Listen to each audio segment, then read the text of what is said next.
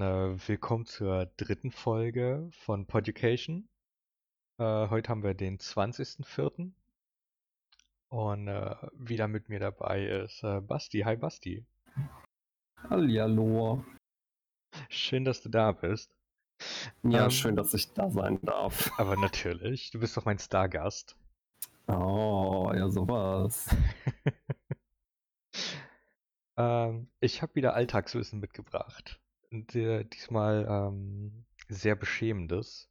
Ähm, und zwar habe ich mir mal in einem Anflug künstlerischen Schaffens, ähm, weil wie du weißt, bin ich ja leidenschaftlicher Amateurmusiker, meistens nur auf der Konsumentenseite, manchmal aber auch auf der äh, Erstellerseite.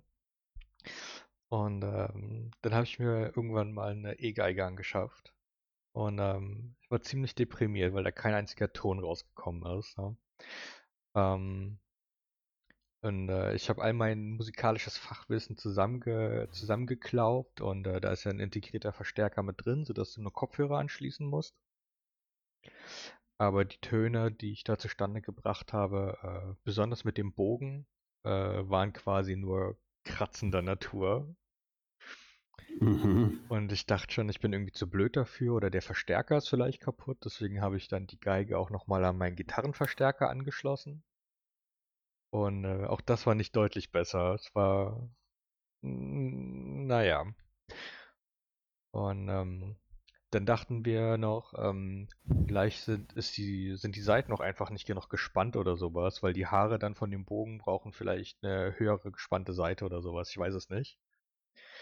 Äh, woraufhin ich erstmal direkt eine Seite äh, zum Reißen gebracht habe. Oh, Ähm, naja, dann habe ich jetzt halt eine dreiseitige Geige.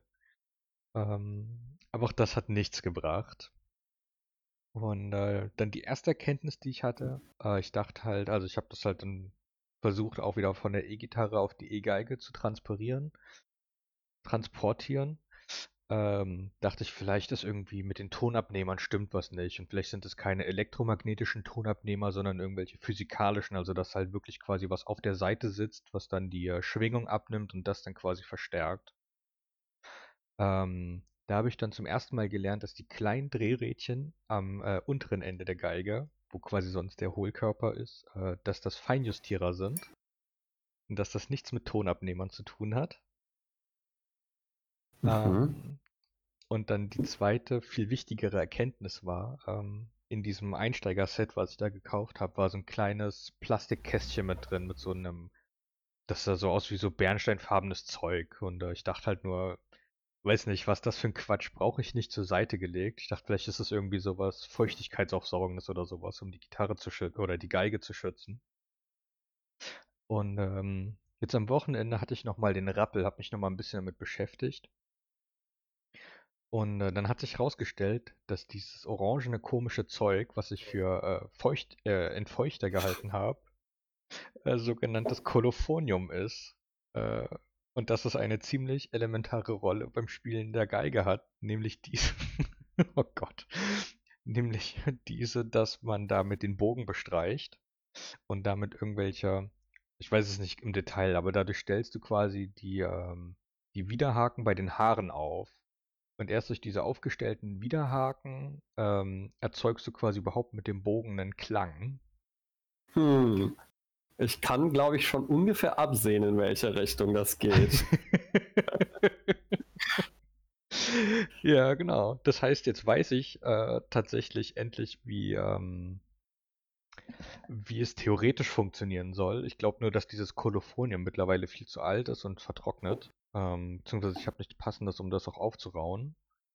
Und Mhm. ähm, ich muss mir erstmal neue Gitar äh, Geigenseiten besorgen oder Violinseiten. Und dann ist meine dritte Erkenntnis, dass die Dinger scheiße teuer sind. Also ich habe jetzt schon äh, kompromissbereit einen Satz äh, Seiten gefunden äh, für 30 Euro. Was, Das ist 30 Euro? 30 Euro, ja. Und ähm, das ist wohl schon das Mindestmaß, was du ausgeben musst, um überhaupt gescheite Seiten zu bekommen.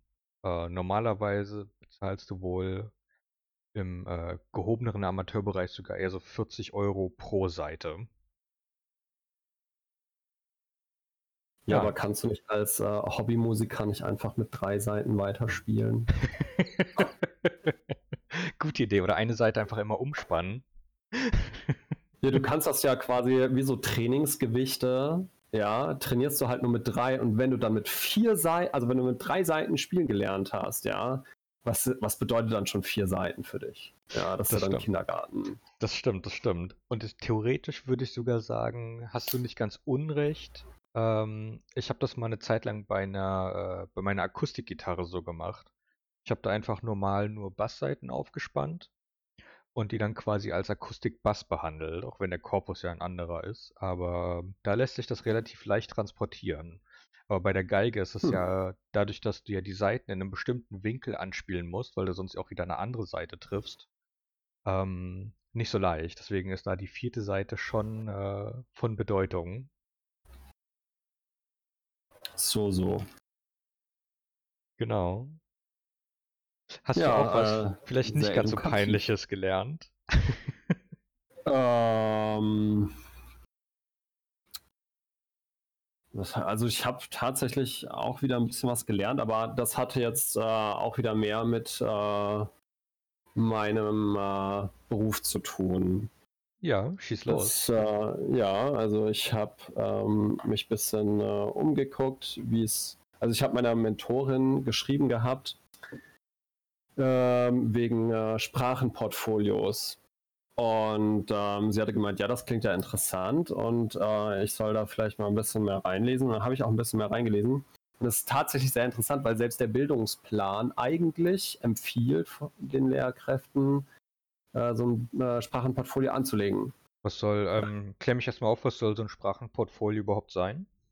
Ähm, das kann man sich ungefähr so vorstellen wie eine Künstlermappe, nur anstatt dass da deine ähm, Bilder von deinen Kunstwerken drin sind, sind da ähm, zum Beispiel Klassenarbeiten von dir drin oder auch ähm, Selbsteinschätzungen zu verschiedenen Zeitpunkten.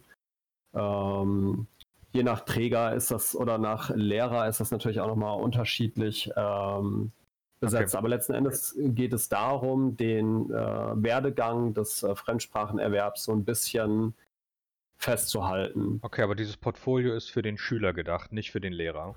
Also es soll das Letzten Portfolio Endes, des ja. Schülers sein, nicht das Portfolio genau. des Lehrers. Okay. Genau, also jeder einzelne Schüler hätte dann so ein Portfolio und würde das dann von der ersten bis zur, wann auch immer sein Abschluss ist und selbst dann auch später noch, ähm, würde er so sein Portfolio mit sich äh, rumtragen und äh, jedes Mal, wenn er eben eine andere Bildungsstation angeht, also zum Beispiel die weiterführende Schule, die äh, Ausbildungsschule oder Nachhilfelehrer, egal was, ja, ähm, könnte er dann mit diesem Sprachenportfolio auf seine äh, Lehrkraft zugehen oder auch auf seinen Arbeitgeber und sagen, hier, ähm, das ist mein Stand mit Englisch zum Beispiel. Mhm. Ja. Ähm, es gibt den gemeinsamen europäischen Referenzrahmen, der sehr klar äh, festschreibt, mit welchen sprachlichen Fähigkeiten du ähm, auf welchem Niveau bist. Und das soll halt helfen, Europa ein bisschen ähm, durchlässiger zu machen für Leute, die eben äh, im Ausland dann arbeiten und sich äh, tagtäglich mit einer Fremdsprache dann durchschlagen müssen. Mhm. Ähm, und dieses äh, Bewertungsraster würde dann zum Beispiel auch in dem Portfolio zu tragen kommen. Das heißt, in der fünften Klasse würden die Schüler ihre Portfolios dem Klassenlehrer erstmal geben und der könnte sich dann anschauen, okay, der äh, Yusuf, ähm, der hat tatsächlich in Englisch das Niveau A1, was das Zielniveau der Grundschule darstellt. Mhm. Und äh, Denise ähm, ist noch nicht überall bei A1 angekommen, aber in verschiedenen Bereichen ähm, ist sie zumindest nah dran zum Beispiel. Und so könnte der Lehrer dann schon von Anfang an äh, relativ gut auch sagen, okay, wie ist meine Klasse aufgestellt? Wer kann wie viel? Und könnte demnach dann eben auch Grammatik oder Wortschatzarbeiten dementsprechend ausrichten. Genau, und da habe ich gelernt, dass das eigentlich schon empfohlen wird von meinem Bildungsplan, aber halt nicht umgesetzt wird von vielen Lehrern. Okay. Ich stelle mir das aber auch relativ schwierig vor, weil dann könnte man ja auch sagen, warum bei den Sprachen aufhören? Vielleicht nicht noch so ein Mathematikportfolio oder sowas, weißt du? Absolut. Also wäre natürlich prinzipiell auch mit die Funktion des Zeugnisses. Mhm. Aber da man ja von den Noten äh, nicht automatisch auf bestimmte Felder schließen kann, ähm, erfüllt es eben nur ein Stück weit diese, diese Portfolio-Funktion. Aber klar, ähm, eigentlich wäre ein Portfolio für jedes Fach sinnvoll, weil ja auch von den Schülern immer mehr verlangt wird, dass sie eben auch lebenslanges Lernen ähm, zum Lehr lebenslangen Le Lernen fähig sind. Und ähm, deswegen wäre es natürlich wichtig, wenn sie ihren, ihren Lernweg in jedem Fach reflektieren würden. Nicht Hm. nur äh, Deutsch oder Englisch, äh, beziehungsweise in den Fremdsprachen, klar. Ähm, ich kenne mich halt nur in den anderen Fächern nicht aus. Vielleicht gibt es da tatsächlich auch schon irgendwelche Fachdidaktiker, die da Ansätze vertreten, die dahin gehen.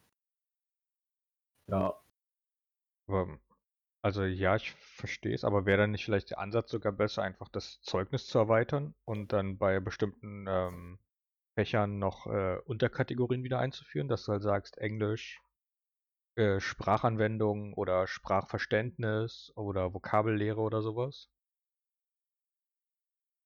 Ähm, mh, also das Zeugnis ist meiner Meinung nach halt zuallererst so die, äh, das Aushängeschild. Mhm. Da muss auf äh, einen Blick möglichst viel sichtbar sein vom Stand des Schülers. Was der Stand dann genau bedeutet, ist dann natürlich nochmal die Aufgabe dem, desjenigen, der eben sich dann mit dem Schüler weiter beschäftigt. Also wenn er sieht, okay, ähm, Deutsch 4, dann sieht er, ah, okay, der Schüler hat äh, doch deutliche Schwächen und dann ist es natürlich immer noch herauszufinden, wo diese Schwächen liegen. Ja, aber wenn jetzt zum Beispiel sieht, okay, äh, der Schüler hat eine 1, dann weiß er auch nur, der Schüler ist halt sehr stark, aber er weiß nicht, wo der Schüler zum Beispiel äh, Potenzial für noch mehr hat. Mhm. Ja. Und durch so ein Portfolio könnte man dann eben sagen, okay, äh, man schlägt dieses Portfolio auf, äh, wenn einen das dann interessiert, was noch hinter der Note steckt. Und dann sieht man, ah ja, okay, der hat vielleicht eine 1, aber ähm, im Bereich, keine Ahnung, Leseverständnis äh, sieht er selber noch äh, Möglichkeiten, sich zu verbessern. Zum Beispiel. Und letzten Endes ist es ja auch, wie gesagt, eigentlich für den Schüler selber gedacht, damit er selber sagen kann, okay, ähm, ich muss da noch an mir arbeiten ähm, und da bin ich schon stärker und selbstsicherer drin. Deswegen würde ich das Zeugnis eben nicht mit dem Portfolio ähm, verschmelzen quasi, sondern viel eher halt sagen, okay, das eine ist halt in der Hand des Schülers und das andere ist dann eben so das Aushängeschild. Mhm. Ja, verstehe. Kann ich nachvollziehen. Genau. Und da habe ich, äh, ja, habe ich relativ viel Zeit mit verbracht, dann da so ein bisschen rumzulesen, auch zu gucken überhaupt mal, was denn die Grundschule überhaupt im Bildungsplan alles drinstehen hat. Mhm. Das heißt, das Portfolio soll dann sogar auch schon ab der Grundschule geführt werden? Genau. Puh. Und das ist theoretisch auch schon relativ viel. Also A1 ist der niedrigste äh, Stand in diesem Referenzrahmen. Mhm. Und dennoch ist A1 meiner Meinung nach teilweise höher als das, was viele Schüler überhaupt von der Grundschule mitbringen. Mhm. Und A1 ist halt wirklich so, dass du zu Themengebieten, in denen du dich auskennst, was sagen kannst. Und zwar halt nur grundlegende Dinge sagen kannst. Im Sinne von, du kannst sagen, was du magst. Du kannst sagen, wie viele Geschwister du hast. Und selbst das können sicherlich nicht alle Fünftklässler. Hm, Obwohl das tatsächlich ziemlich rudimentär klingt. Ja, tut es. Interessant. Aber wie gesagt, es ist halt sehr unterschiedlich, wie mit den Schülern auch in den Schulen jeweils umgegangen wird, beziehungsweise wie halt die Schüler auch in der Schule sich geschlagen haben. Ich meine, sie sind ja nicht ohne Grund in der äh, Realschule gelandet dann. Hm. Äh, entweder weil sie halt nicht die nötigen äh, äh, Fähigkeiten bereits haben oder von den Eltern gefördert bekommen haben, oder weil sie halt, ohne das jetzt negativ darstellen zu wollen, manche Schüler sind halt nicht schlau genug fürs Gymnasium. Mhm. Ist einfach so. Muss ja auch nicht jeder sein. Ja, klar. Genau. Ähm, von dem her, so rudimentär es auch klingt, gerade äh, ich jetzt auch als Anfänger kann bestätigen, es ist unglaublich schwer, ähm, die, äh, den Leistungsstand der Schüler einzuschätzen. Wenn du jetzt zum Beispiel eine Aufgabe äh, für eine Stunde entwirfst und sagst, okay, der Richtwert ist so ungefähr, man macht die Aufgabe selber und rechnet dann die Zeit mal drei. Und so viel Zeit brauchen dann die Schüler ungefähr. Mhm. Und selbst nach dieser äh, Faustregel habe ich mich schon oft verschätzt. Das glaube ich. Da ist ja auch ein extremes Maß an, ähm, an äh, Selbstreflexion erstmal notwendig, um überhaupt zu wissen, wie gut ist man selbst darin. Ne? Also ich meine, gut, klar, bei Grundschulaufgaben ist es noch relativ simpel. Aber wenn du das dann trans, äh, transportierst auf äh, Aufgaben, die nicht mehr so äh, rudimentär sind, dann, also spätestens dann, glaube ich, wird es sehr, sehr schwer, diese Faustformel überhaupt anzuwenden. Achso, äh, vielleicht habe ich das nicht richtig ausgedrückt. Diese Faustformel ist letzten Endes, du setzt dich an die Aufgabe dran. Mhm. Sagen wir mal, du hast einen Lückentext gemacht. So, dann stellst du dir eine Stoppuhr und schaust, wie lange brauchst du, um diesen Lückentext selber auszufüllen. Mhm. Ja, so, genau. Lass das, genau, und dann lass das fünf Minuten sein. Und dann weißt du, okay, ich brauche, äh, die Schüler brauchen dann ungefähr 15 Minuten dafür. Mhm. So äh, soll die dann angewendet werden. Ja, Diese, äh, ja klar, das hatte ich schon genau, also verstanden. Ich meinte halt ah, okay. nur, ähm, dass wenn du jetzt dann ähm, also gut, das wird ja natürlich vorausgesetzt, wenn du Englischlehrer bist, weißt du auch, was du da tust. Ähm, aber wenn du jetzt dieser Lückentext äh, später dann ab der, sag ich mal, in der 10. Klasse dann eher schon ein kleiner Aufsatz oder sowas ist, wo du dir vielleicht als Lehrer selber die Schwäche hast, dass du eigentlich selber gar nicht gut in Aufsätzen bist, ähm, glaub, also dann wird es halt, glaube ich, schwer selbst zu reflektieren, dass du sagst, ich bin gar nicht selber gut in Aufsätzen. Das heißt, wenn ich jetzt 20 Minuten brauche, ist die Faustformel vielleicht lieber 1 zu 2 statt 1 zu 3 oder sowas, weißt du? Das meinte ich nur. Ja, genau, aber das ist dann auch eher so ein äh, Beispiel, von dem ich sagen würde, okay, ich würde dann auch eher solche Aufgaben machen, wenn ich die Klasse jetzt schon ein bisschen kenne. Hm, hm. Und dann fällt es natürlich auch wieder leichter, wenn du die Schulklasse schon ein Schulhalbjahr lang betreut hast oder Klar. sogar die Klasse ähm, in dem Schuljahr davor auch schon betreut hast, dann fällt es dir vielleicht schon einfacher zu sagen, ja, okay, ähm, die Schüler sind da schon ein bisschen schneller als ich. Und ich bin mir auch sicher, dass viele Lehrer das gar nicht mehr so machen, sondern halt, dass eher den äh, Anfängern so angeraten wird, diese Faustformel anzuwenden. Ja klar, du musst dich erstmal an irgendwas orientieren.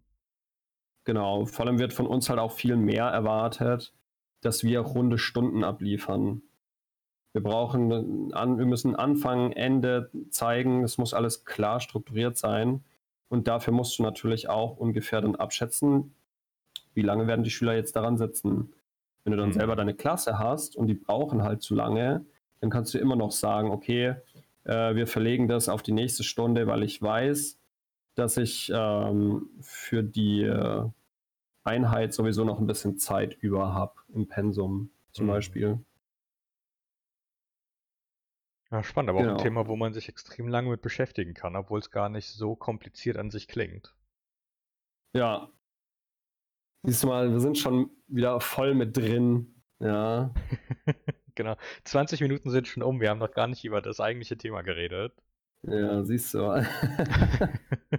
ich habe mir auch überlegt. Ja, möchtest du dann anfangen? Genau, wahrscheinlich macht es Sinn, dass wir dann auch äh, äh ganz professionell irgendwann anfangen, irgendwelche Ble äh, Blendeffekte noch einzubauen, dass wir, oder dass der Zuhörer genau weiß, jetzt ist Themenwechsel, Und ähm, mhm. auch da bin ich einfach nicht vorbereitet genug, deswegen äh, improvisiere ich, da, improvisiere ich das jetzt auch einfach mal und mache rein.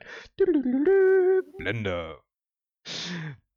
Und dann wollte, oh Gott, und dann, äh, genau, mag ich gerne auch zu meinem, äh, zu meinem Buch kommen. Ich habe mich diesmal mit dem Thema äh, Stimmung und Emotionen beschäftigt. Und äh, Stimmung und Emotionen leiten sich ähm, aus der Psychologie erstmal sachgemäß äh, von einem Affekt ab.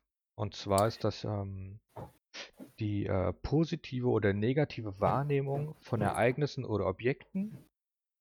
Und äh, die können entweder zu Emotionen oder zu Stimmung oder halt eben auch zu beidem führen. Und ähm, ganz allgemein gesprochen sind Stimmungen äh, relativ oft äh, langanhaltend.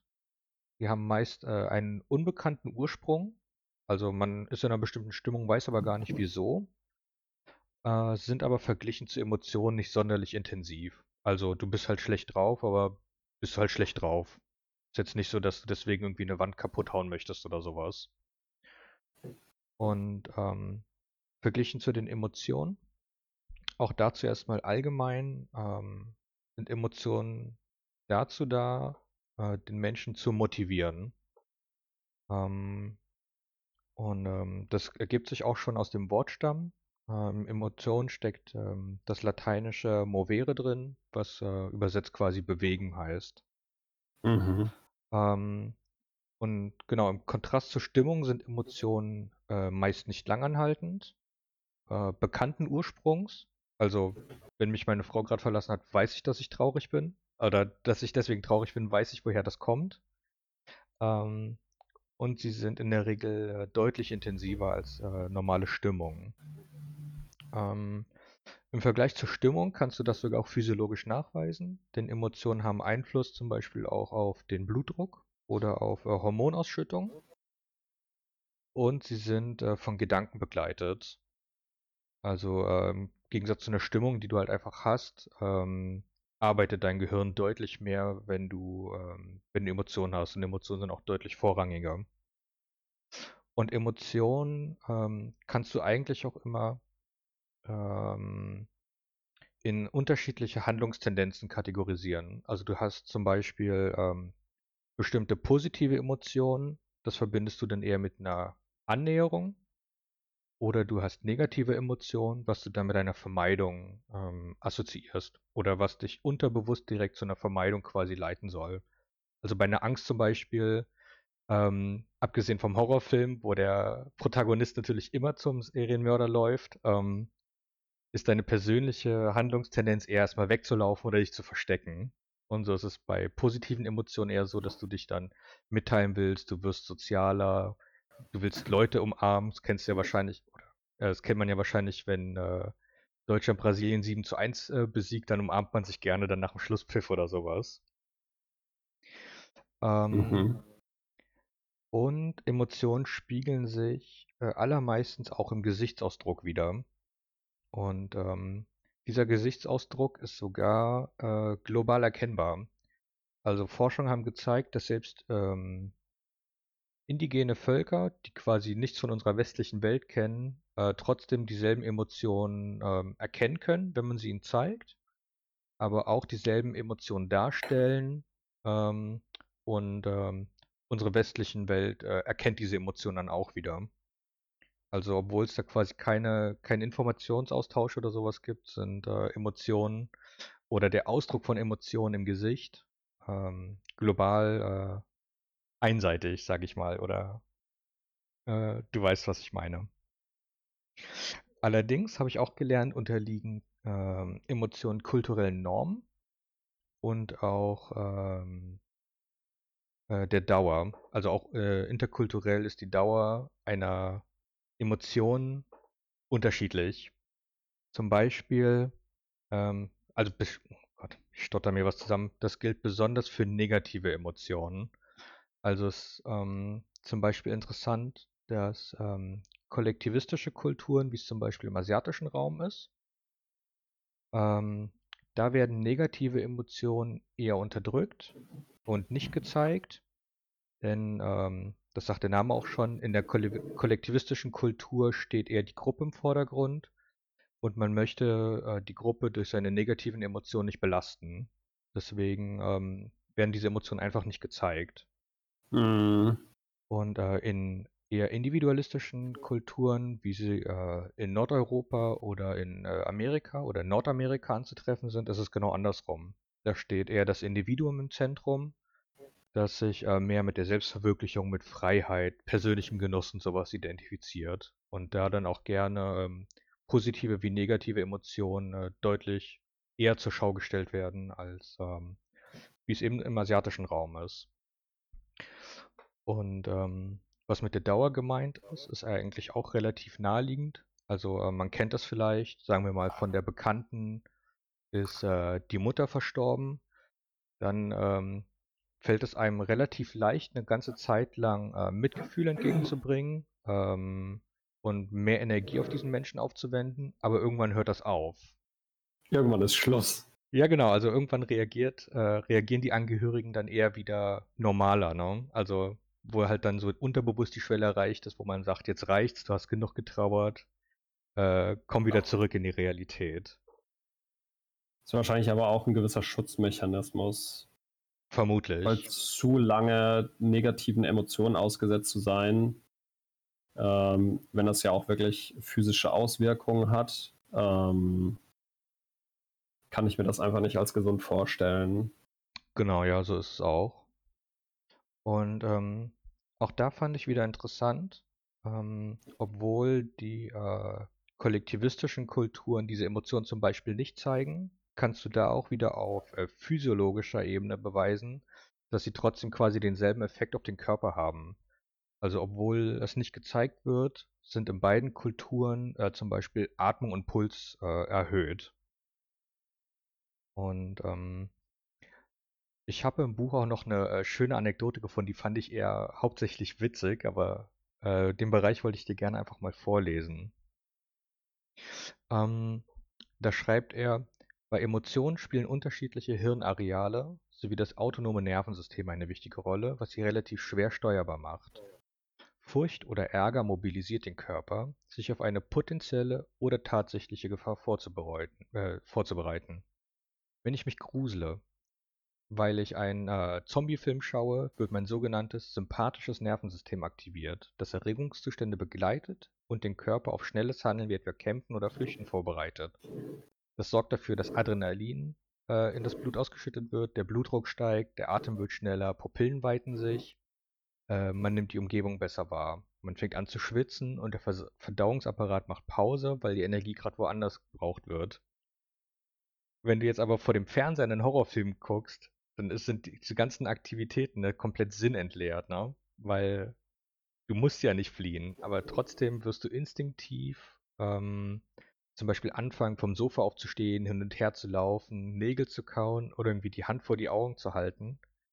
Einfach nur, um äh, diese Energie, die den Körper quasi gerade bereitstellt, auch ein bisschen wieder abzubauen. Und äh, erst wenn die Gefahr gebannt ist, fährt das System wieder runter.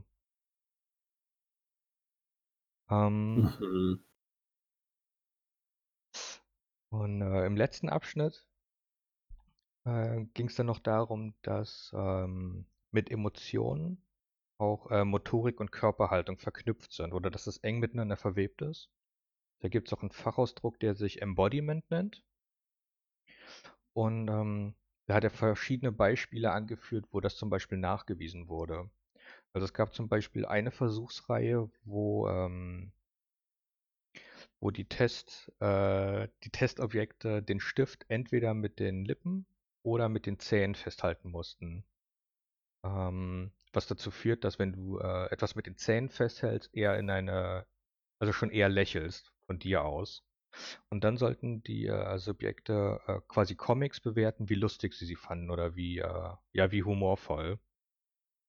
Und ähm, es hat sich gezeigt, dass Menschen, die den Stift mit den Zähnen halten, also eher auch einen lächelnderen äh, Mimik hatten, durch die Bank weg oder im, im Mittel quasi diese Comics deutlich, ähm, deutlich äh, lustiger fanden als Menschen, die sie einfach nur mit den Lippen festgehalten haben.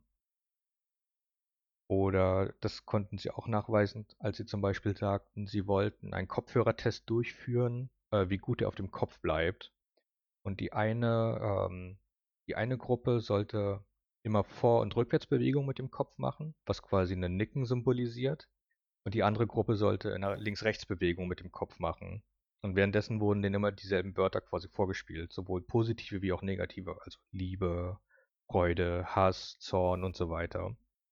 Und auch da hat sich gezeigt, dass äh, die Testreihe mit der nickenden Kopfbewegung sich eher an positive ähm, Wörter erinnert hat und äh, entgegengesetzt die, äh, die Testreihe mit, den, mit dem Kopfschütteln eher negative.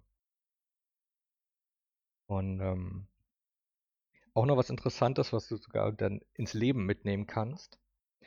Du kannst, ähm, es gab ein Experiment mit dem Armbeuger und dem Armstrecker, äh, wo sich gezeigt hat, ähm, hm,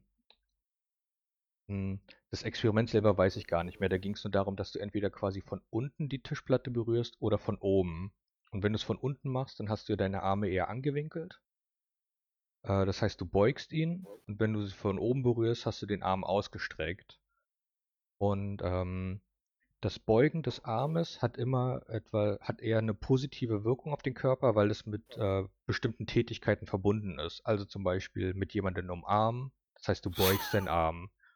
Oder du isst etwas, ne? Dann führst du natürlich das Essen zu, zu dir heran während halt äh, das Strecken des Armes eher mit, äh, mit einer abwehrenden, äh, also abwehrende Psychologie hinterlegt ist. Ähm, mhm. Und so hat sich zum Beispiel dann auch gezeigt, dass Leute, die einen ähm, Einkaufskorb benutzen, mehr einkaufen als Menschen, die einen Einkaufswagen benutzen. Weil du den Wagen im also mit ausgestreckten Arm quasi vor dir herschiebst, dich eher distanzierst von dem während du bei dem Korb den immer wieder beugst. Fand ich ziemlich spannend. Mhm. Und ähm, da gab es natürlich dann auch ähm, Versuche äh, medizinischer Natur. Und da hat sich zum Beispiel auch am Beispiel Botox gezeigt, dass wenn du dir ähm, um die Mundwinkel herum zum Beispiel Botox spritzen lässt, äh, dass das Mitgefühl deiner Menschen dir gegenüber abnimmt, weil sie dich einfach äh, nicht mehr so gut emotional einschätzen können, weil unterbewusst quasi wahrgenommen wird, ich erzähle dir was Trauriges, aber du machst keinen traurigen Gesichtsausdruck mehr. Ähm, und so kann zum Beispiel die Verwendung von Botox äh, sich negativ auf dein Sozialleben ausüben. Ähm, hm. Entgegengesetzt dazu aber hat sich wohl auch gezeigt, dass die Anwendung von Botox in die Stirnregion äh, zum Beispiel bei einer Therapie gegen Depression helfen kann, weil der Körper diese Runzelbewegung der Stirn nicht mehr ausführen kann, ähm, führt dieser Embodiment-Prozess halt auch wiederum dazu, dass du etwas weniger negative Emotionen ähm, ausstrahlst und so Botox theoretisch auch wieder therapeutischer Natur sein kann. Und hier nochmal Disclaimer, ich bin kein Arzt, ich habe es nur gelesen, das ist jetzt keine, keine Handlungsempfehlung. Und ähm, da möchte ich auch nochmal, da musste ich herzlich lachen. Ähm, er hat dann auch am Ende des Kapitels nochmal so eine Tabelle aufgeführt äh, mit bestimmten äh, Empfindungen, die man haben kann und was dazu das führt. Ähm, da war zum Beispiel, ähm, die Hände in Gebetshaltung zu haben, führt dazu, dass man bessere Selbstkontrolle hat zum Beispiel. Ähm, oder dass den Stinkefinger ausstrecken zu einer verstärkten Wahrnehmung von aggressivem Verhaltens führt. Das kennt man ja. Was aber auch interessant ist, ist, dass Fischgeruch einen misstrauisch werden lässt. Aha. Das heißt, vielleicht will dich dein Fischhändler gar nicht übers Ohr hauen. Du kannst nichts dafür, dass du ihm misstrauisch gegenüber bist. Hm. Wobei man ja auch sagen muss, dass frischer Fisch nicht nach Fisch riechen sollte. Das stimmt. Vielleicht kommt das auch daher, weil Fischgeruch eher mit einem Fischgeruch ist ja untypisch für Fisch. Ja. Ja, vielleicht hat sich das so, ähm, so dann eingebrannt bei uns, dass es sogar dann äh, über die Gene, ich weiß es nicht, ja, quasi kulturell fortgeführt wird. Uh. Da hast du jetzt ein Statement aber auf dem Band gelassen. ich bin Laie, ich darf das. Okay. Gut. Das Aber es gibt dann dem Ausdruck, verbissen zu sein, einen ganz anderen äh, Touch wieder. Weil ja, wenn du es mit den Zähnen hältst, also verbissen, mhm. dann eher glücklicher bist. Ne? Ähm, ne, es kommt drauf an. Ne? Ich meine, also da ging es ja wirklich darum, den Stift dann auch mit dem Mund zu führen. Also du musstest ja dann noch Kreuze machen. Und vielleicht ist das eine andere Haltung, als Ach wenn du Zähne knirschend ähm, Stimmt, das habe ich schlecht erzählt. Genau, weil die Hintergrundgeschichte dazu ist ja eigentlich, und das ist auch immer interessant, da ist ja gerade psychologische Forschung relativ schwierig, weil die Probanden nichts von den Intentionen der Forschung wissen dürfen. Ähm, weil das ja. sonst auch zeigt, ähm, und das hat zum Beispiel auch bei diesem Kopfhörertest gezeigt, ähm, wenn wir wissen, dass etwas eine bestimmte Wirkung auf uns hat, dann können wir das ausblenden. Also dieser Kopfhörertest zeigte, oder es gab einen Kopfhörertest, der zeigte, dass äh, wenn da positive Musik gespielt wird, dass man diesen Kopfhörer einfach besser empfindet, obwohl der vielleicht klanglich sogar schlechter ist. Ähm, das nimmt man aber trotzdem unterbewusst so wahr. Also man stuft ihn trotzdem für besser ein, einfach weil da positive Musik läuft. Ähm, wenn der, die Person aber vorher weiß, dass äh, positive Musik äh, etwas auf deine Kaufentscheidung haben kann, kann man das ausblenden und kann sich wieder quasi neutraler diesem Kopfhörer zuwenden. Und äh, so war es hm. halt bei diesem Stiftexperiment so, dass ähm, quasi ermittelt werden sollte. Ich weiß gar nicht wie, ich glaube, physikalisch eingeschränkte Personen oder Leute ohne Arme, sage ich mal, ähm, weiß ich nicht, auf Papier schreiben, irgendwie sowas. Und äh, das war quasi die Hintergrundgeschichte für die Probanden und nicht ähm, diese emotionale Schiene. Okay, ja. Das heißt, sie müssen ja richtig kreativ werden. Genau, also eigentlich müssen sie ihre Probanden erstmal alle anlügen. Und das heißt für dich auch, wenn du an der Studie teilnehmen willst, die psychologischen Ursprungs oder vielleicht auch nicht psychologischen Ursprungs, sei erstmal misstrauisch. Bilde dir Fischgeruch ein. Es geht wahrscheinlich um was anderes. Aber dadurch würde ich ja das Ergebnis auch wieder verfälschen. Genau, also das Wissen, was ich dir jetzt gegeben habe, schließt dich eigentlich schon von der Studie aus. Ja, außer ich gehe halt nicht mit lauter Misstrauen rein. Aber kannst du das denn jetzt noch? Solange ich keinen Fisch riech. Oder vielleicht sollte einfach jede, äh, jede Studie äh, Fischgeruch enthalten. Per se. Hm. Ja, oder man, äh, nimmt, man hängt sich so ein kleines äh, Halsband um, da ist eine Fiole dran mit ein bisschen Fischöl. Aha. Ja. Und jedes Mal, wenn du wenn dann irgendwie ein Vertreter auf dich zukommt, ne, dann machst du den Deckel auf und riechst erstmal so richtig schön. So richtig so. Ja, ja? Genau, und dann genau. sagst du, okay, jetzt versuchen sie es mir nochmal zu verkaufen. wenn eins und eins das nächste Mal anruft, ne, dann äh, taue ich mir ein Fischfilet auf. Gute Idee. Wobei ich auch mal gehört habe, dass äh, ein Vanillegeruch äh, satter machen soll, unterbewusst. Und ich kann sagen, bei mir funktioniert das nicht. Ich habe trotzdem genauso gefuttert, nur dass es besser roch. Ja, ist auch schön. Vielleicht ist, ist nicht an allem was dran oder vielleicht war die Vanille auch einfach nicht intensiv genug. Ja, letzten Endes kann ja auch das Individuum ganz anders konditioniert sein. Das stimmt. Also es kann ja auch sein, dass, dass jetzt irgendwie von 50 Leuten bist du halt der eine, der im Durchschnitt eben nicht äh, erfasst wird, mhm. äh, weil halt äh, 48 andere Leute haben weniger Appetit gezeigt bei Vanille, aber du wärst dann halt der eine, aber das ist halt dann verschwindend gering. Äh, genau, es ist halt alles Statistik. Ne? Du es ja auch genau. mit deinem äh, Portfolio ähm, oder mit der Einkategorisierung in das A1. Ähm, ist ja quasi auch nur ein statistischer Mittelwert. Oder sag ich mal. Genau, es ist. Genau. Hm. Ja, das kann sein. Also, also klar, sagen, ich bin was Besonderes. Aber du bist nicht, so oder so bist du was Besonderes. Oh. Fishing for, Fishing for Compliments. du bist auf jeden Fall was Besonderes für mich. Oh. Ja. Lass uns schnell zu deinem, äh, zu deinem Abschnitt kommen. Lass uns noch mal so eine Zwischenblende ja. machen. Und noch mal so ein Basti. Ja, ähm, bei mir geht es äh, weiter äh, mit äh, Dingen, die äh, der Englischunterricht eben anbauen soll, nachdem wir jetzt uns den äh, Wörtern und den äh, Grammatik, der Grammatik gewidmet haben, wie diese Wörter eben angereiht werden können, ging es dann weiter mit den Fertigkeiten, die man als erfolgreicher Anwender einer Sprache haben sollte. So ganz lange Zeit waren das vier. Das hat sich dann äh, noch ein bisschen ausgeweitet. Also die traditionellen Fertigkeiten waren Hörverstehen, Leseverstehen, Sprechen und Schreiben. Mhm. Findet sich so auch ähm, in äh, den Bildungsplänen wieder. Also nicht nur in Englisch, auch ähm, in Deutsch sind Hör- und Leseverstehen, Sprechen und Schreiben Aufgabenfelder. Ähm, genau. Ähm, mit der Zeit hat sich dann aber auch die Textsorte des Films etabliert. Und äh, deswegen wurde auch das Hörsehverstehen mit reingenommen. Also, dass du auch ähm, den äh, Hör- und den Sehsinn zusammen einsetzt, um Sinn zu entnehmen. Mhm. Ähm, diese fünf Fertigkeiten lassen sich dann auch wieder äh, einkategorisieren äh, in äh, rezeptive und produktive Fertigkeiten.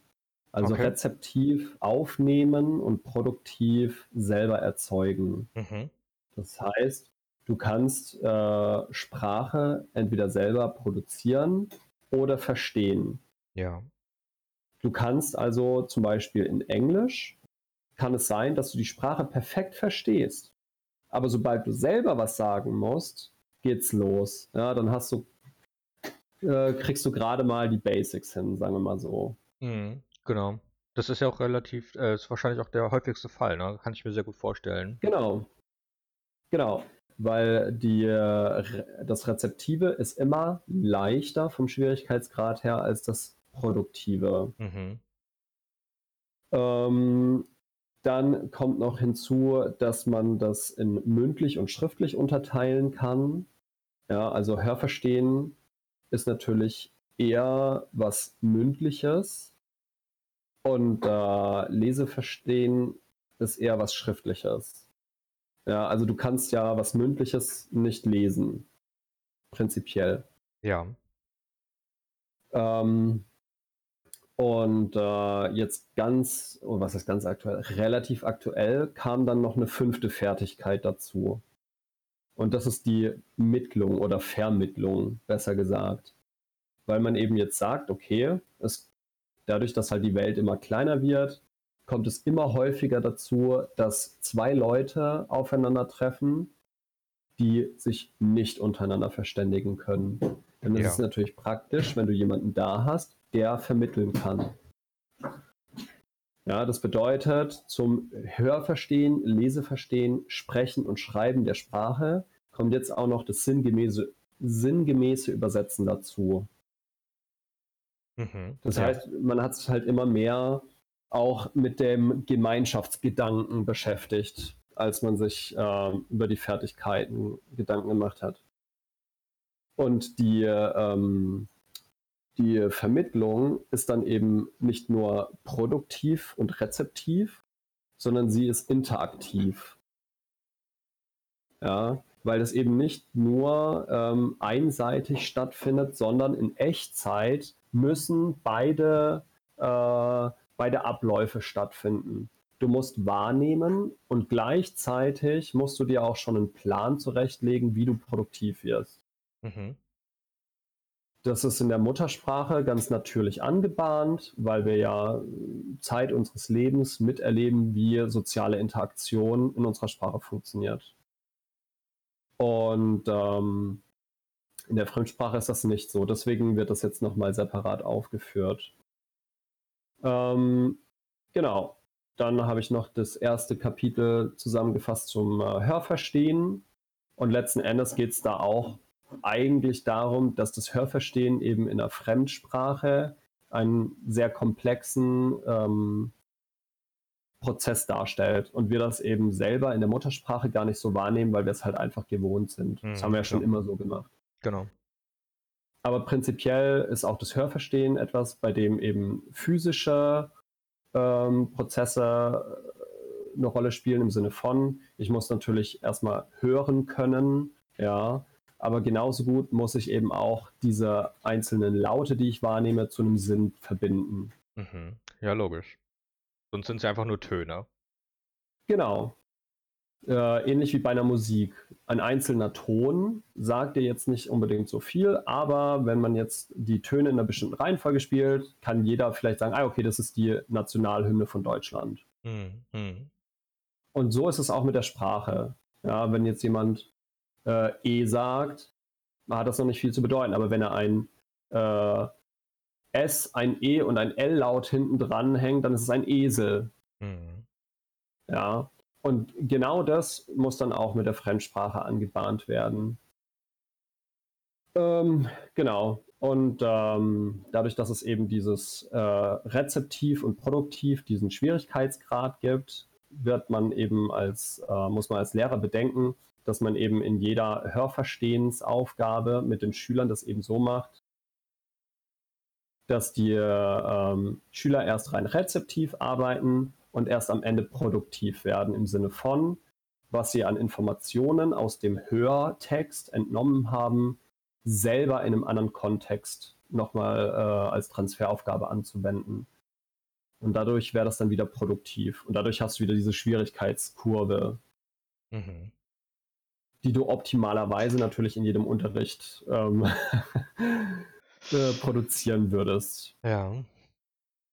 Genau. Ähm, und das ist dann auch schon der erste, äh, die erste Fertigkeit, die man, äh, oder was ist die erste Fertigkeit?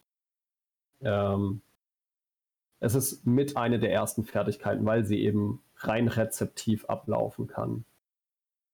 Und deswegen kommt die eben auch kapiteltechnisch als erstes dran. Hm, ja, klar, macht Sinn. Ja. Und auch im Bildungsplan ist das so aufgebaut. Also die Grundschüler sollen vor allem erstmal äh, lernen, die Sprache selber äh, zu hören und zu verstehen, also Sinn daraus zu entnehmen. Mhm.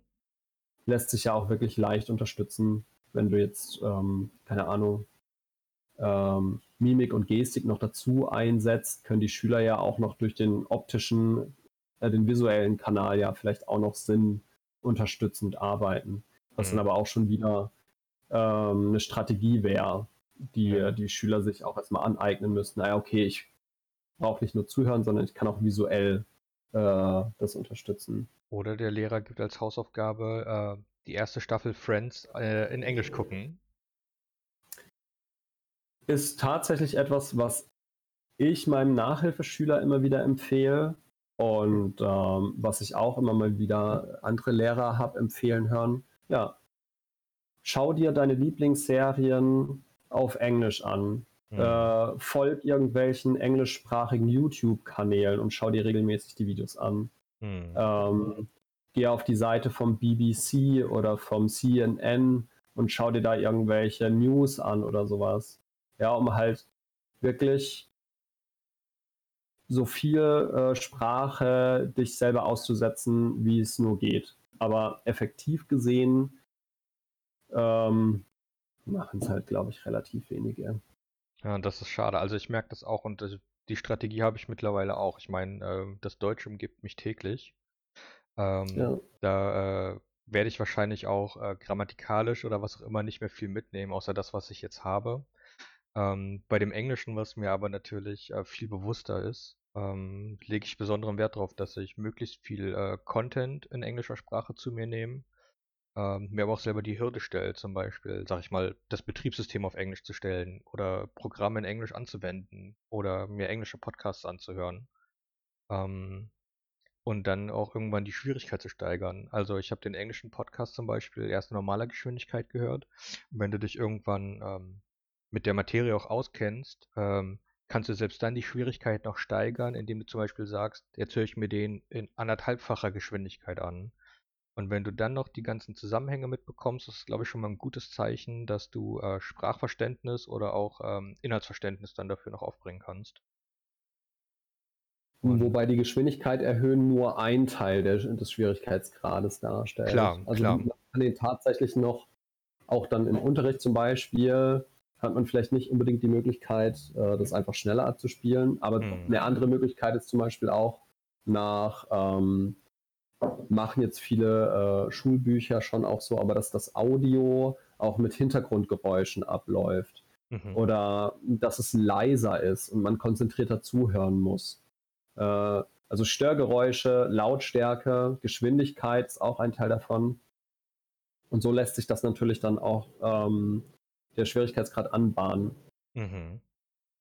Genau, und ich, ähm, ähm, also, ich finde halt, das ja. eine gute Möglichkeit, weil man es halt auch ähm, leicht anwenden kann. Also klar, es hat eine gewisse äh, Herausforderung, aber wenn man sich damit, also wenn man es halt regelmäßig macht, so wie mit allem, ne, dann wird es halt immer leichter. Und das ist halt was, ähm, gerade wie zum Beispiel jetzt dein Windows von Deutsch auf Englisch zu stellen, ähm, dann kennst du dich in der Regel ja schon aus, wo welcher Button ist, nur dass er jetzt anders heißt. Das heißt, ähm, auch da lernst du schon mal wieder Vokabeln äh, ganz unterbewusst. Ähm, Zumindest ähm, äh, das Verständnis der Vokabeln. Ja, genau. Du hast sie jetzt noch nicht dann in einem Kontext, aber zumindest äh, kennst du das Wort dann vielleicht schon mal. Genau. Also an die, an unsere Zuhörer, ja, wer sein Englisch ein bisschen verbessern möchte, ist der einfachste Weg, sich äh, einfach dem Engl der englischen Sprache auszusetzen hm. und dem zuzuhören und zu versuchen, Dinge aufzunehmen. Hm. Ich glaube, dementsprechend hat sich ja auch das äh, Au-pair ähm, äh, Konzept irgendwann durchgesetzt, ne? weil du halt dann in einem fremden Land bist und nichts anderes hast, außer diese Fremdsprache. Genau, also halt nicht nur Au pair, alles, was Austausch, irgendwie einen ja. äh, Auslandsaufenthalt mit sich bringt, ist dann das Sprachbad, hm. nennt man das. Ja, gibt es auch tatsächlich, habe ich an der Schule gearbeitet in Amerika, die nach diesem Prinzip unterrichtet. Mhm.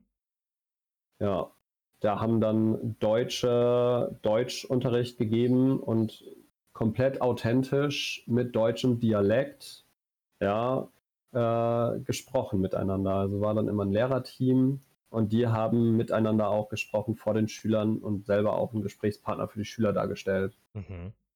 Ich hoffe, es waren ja. gute deutsche Dialekte. Ähm, ich bin, jetzt keine ich, Region nennen. nee, also es war, ähm, also ich selber würde mich äh, als relativ dialektfrei bezeichnen. Ja. Ähm, Im Sinne davon, dass ich zwar schon so eine gewisse Sprachmelodie habe, die man Süddeutschland zuordnen kann, aber jetzt nicht so, dass ich irgendwie ähm, fast schon Fremdwörter benutzen würde. Mhm, mh. Ja, das möchte aber ich dir attestieren. Dankeschön. ähm, also die äh, Deutschlehrerin, mit der ich da zusammengearbeitet habe, die ist zum Beispiel äh, Deutsche, die aber mit, mit, amerikanischen Eltern aufgewachsen ist. Die hatte halt eher so einen amerikanischen Touch in ihrem mhm. Englisch, äh, in mhm. ihrem Deutsch. Also gab es da schon auch Unterschiede. Aber es war auf jeden Fall, Sprachbad ist so mit die schnellste und effektivste Methode, sich eine Fremdsprache anzueignen. Mhm. Okay. Dann lass uns doch aufhören, bevor uns dein Essen stört. Ja. Und äh, jetzt haben wir ja genug Weisheit verteilt. Absolut, absolut. Und da möchte ich mich ganz herzlich bei dir bedanken. Und dann äh, hoffe ich, dass wir uns äh, übermorgen am 22. wieder hören. Ja, hoffentlich und danke für die Einladung. Sehr gerne. Schönen Abend wünsche ich dir. Ebenso. Ciao. Ende. Schreien wir nicht mehr ins Mikrofon rein. Kommt noch, kommt noch.